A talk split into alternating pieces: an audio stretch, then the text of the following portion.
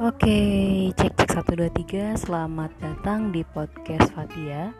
Sebenarnya ini podcast aku baru nyoba aja sih. Habisnya bosen juga kan working from home gitu.